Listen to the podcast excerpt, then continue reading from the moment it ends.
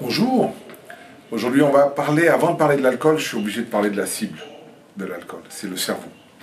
Euh, vous le savez certainement, mais hein, il faut juste qu'on repose le cerveau. Donc le cerveau, c'est un organe incroyable.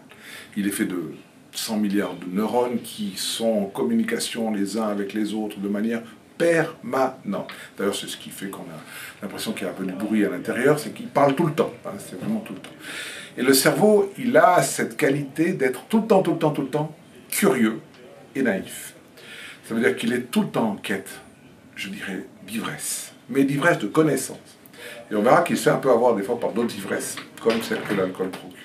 Alors ce qu'il faut savoir, c'est que le cerveau, il est organisé en trois dimensions.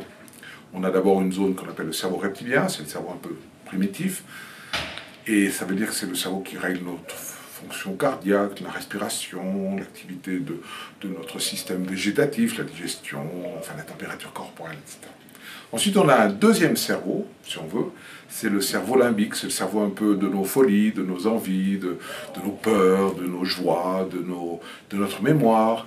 Euh, c'est un peu le cerveau qu'on utilise parfois au volant, hein, quand on a tendance à voir la colère monter en nous parce que quelqu'un nous a coupé la route, ça c'est plutôt, plutôt limbique ou quand on est adolescent, euh, quand on, a, on commence à ne pas accepter des, des raisons de, de, gens qui nous disent non, puis qu'on commence à s'exciter un peu. Ça, c'est le cerveau limbique. Puis après, on a le cortex.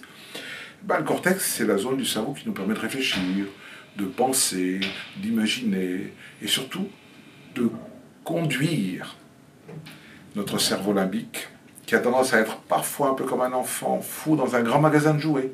Et en fait, être humain, et ça, ça va être fondamental, c'est être une association harmonieuse des trois dimensions du cerveau.